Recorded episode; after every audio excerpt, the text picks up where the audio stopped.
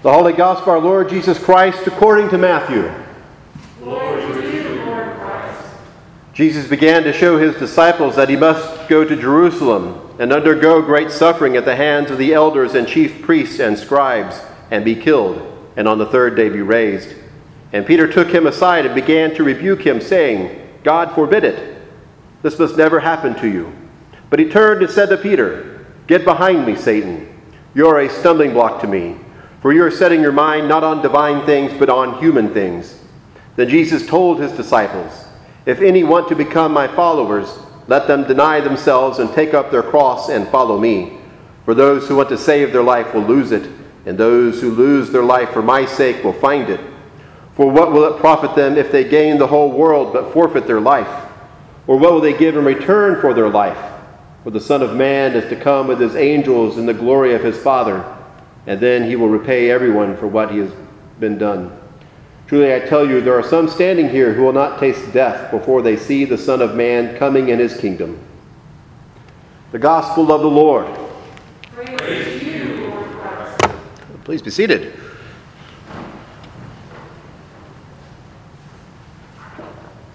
Back in 2011, back in 2011, when I was on sabbatical, the family and I took a road trip and we visited such cities as New Orleans, Charleston, Washington, D.C., and New York City. And we did many of the kinds of things that one does when visiting those places. So in New Orleans, we went to the French Quarter. In Washington, D.C., we went to various Smithsonian museums as well as visited the monuments.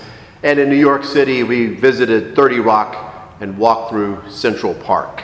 And through much of it all, through much of it all, I didn't wear a good pair of walking shoes. I didn't take a good pair of shoes to do lots of walking in, so by the time we arrived in New York City, my feet were hurting. So one afternoon, while in New York, we went to Harry's Shoes on Broadway on the Upper West Side of Manhattan to buy myself a new pair of shoes.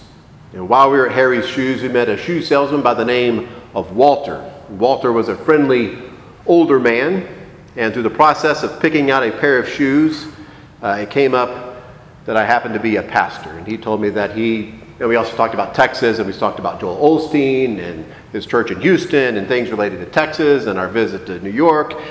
And while he, after he inspected the shoes I had been wearing that had, that had caused me so much pain, he said, We all have crosses to bear, but you don't have to bear these anymore. And so I got a new pair of shoes and that were, that were much better for walking around the city. And Walter was correct, but we do have crosses to bear, though I don't think Jesus simply meant a pair of shoes as painful as they may have been. But today we do speak of crosses. And we pick up where we left off last week in the Gospel according to Matthew, where Peter had just proclaimed that Jesus was the Messiah, the Son of the living God, and Jesus had told Peter, Yes, yes, you'll be given the king, keys of the kingdom. And it was from this moment that Matthew tells us that Jesus began to show his disciples that he must go to Jerusalem and undergo great suffering at the hands of the elders, the chief priests, and the scribes, and be killed, and on the third day be raised from the dead. And so we go from learning that Jesus is the Messiah to what sort of Messiah Jesus is. But Peter will not have any of what Jesus has to say. Peter takes Jesus aside and rebukes him, saying, God forbid it, Lord. This must never happen to you.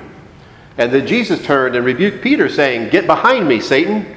You are a stumbling block to me, for you're setting your mind not on divine things, but on human things. And so Peter cannot wrap his mind around this idea that Jesus, the Messiah, must go to Jerusalem and undergo great suffering and be killed, and on the third day be raised. This is not how it's supposed to be. This is not how he was taught to understand who the Messiah was and what the Messiah would do. Now, the term Messiah, which in Greek is Christ, but the term Messiah in Hebrew uh, means anointed one. Anointed one. In Israel's past, kings and sometimes priests were anointed with oil when they took office. Remember when the prophet Samuel found the shepherd David and anointed him with oil. And the Messiah also referred to the one who had come at the end of the ages to set everything right for Israel. Uh, this was thought, this person was thought to be an ancestor of King David. And the gospel, according to Matthew, goes to great lengths to trace Jesus' lineage back to King David. So Peter has a particular mindset shaped and formed by his identity. He has expectations of the Messiah that have been shaped by his identity as a Galilean Jew of the first century. And we too have a mindset, way of looking at the world that has been shaped by our families, our education, our religion, where we grew up, and when we came of age. Peter and the other disciples have an understanding, certain understanding of what normal is. You know, worship for them occurred in the temple during, during life, uh, during, their, during their lifetimes. Uh, Galilee, Gal- Galilee and Judea had been part of the, were part of the Roman Empire and always had been. Uh, had been ruled by King Herod or one of King Herod's sons. There were things that were clean, there were things that were unclean, and the Messiah wasn't supposed to suffer and die, but was supposed to restore Israel's fortune among the nations. So Peter doesn't realize that Jesus' eventual death is part of God's plan. Now, disciple, we know, means student.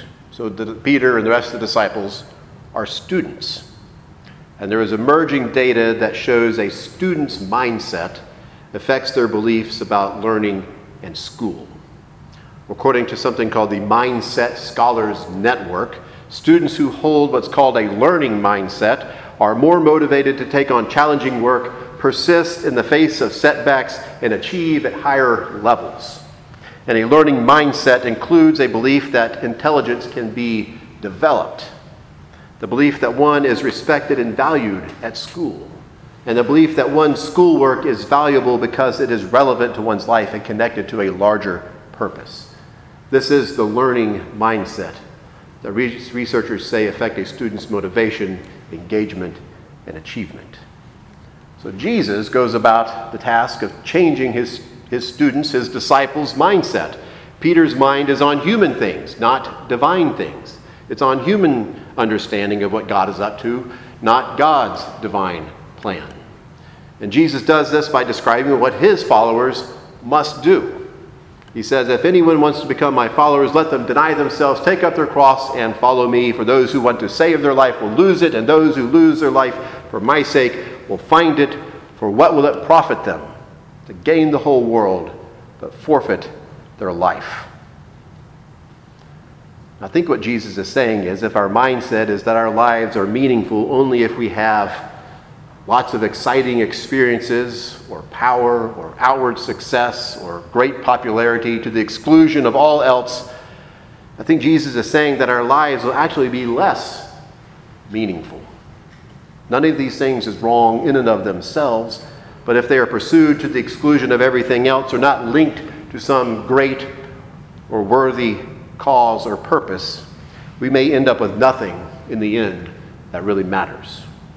And unfortunately, it seems sometimes our mindset, the mindset of our culture, focuses solely on success, power, celebrity, who's in, who's out, at the expense of other things like truth and goodness.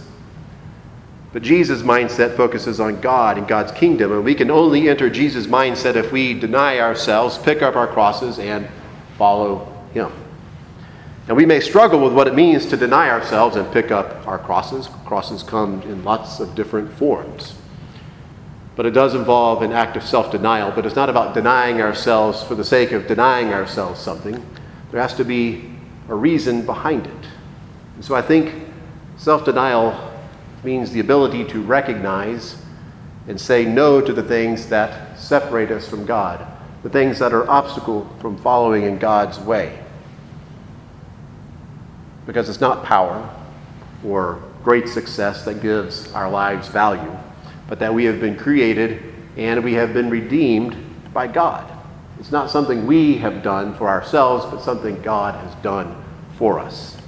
And so, as Jesus tried to change the disciples' understanding of what kind of Messiah he was to be, Jesus, Jesus teaches us how he might really save our lives. We don't, we don't need to gain the whole world to have true life. We need a new mindset, a mindset on God and what God has done and continues to do. And that God calls us to lead lives worthy of what He has done through Jesus Christ, His anointed one, the Messiah. Amen.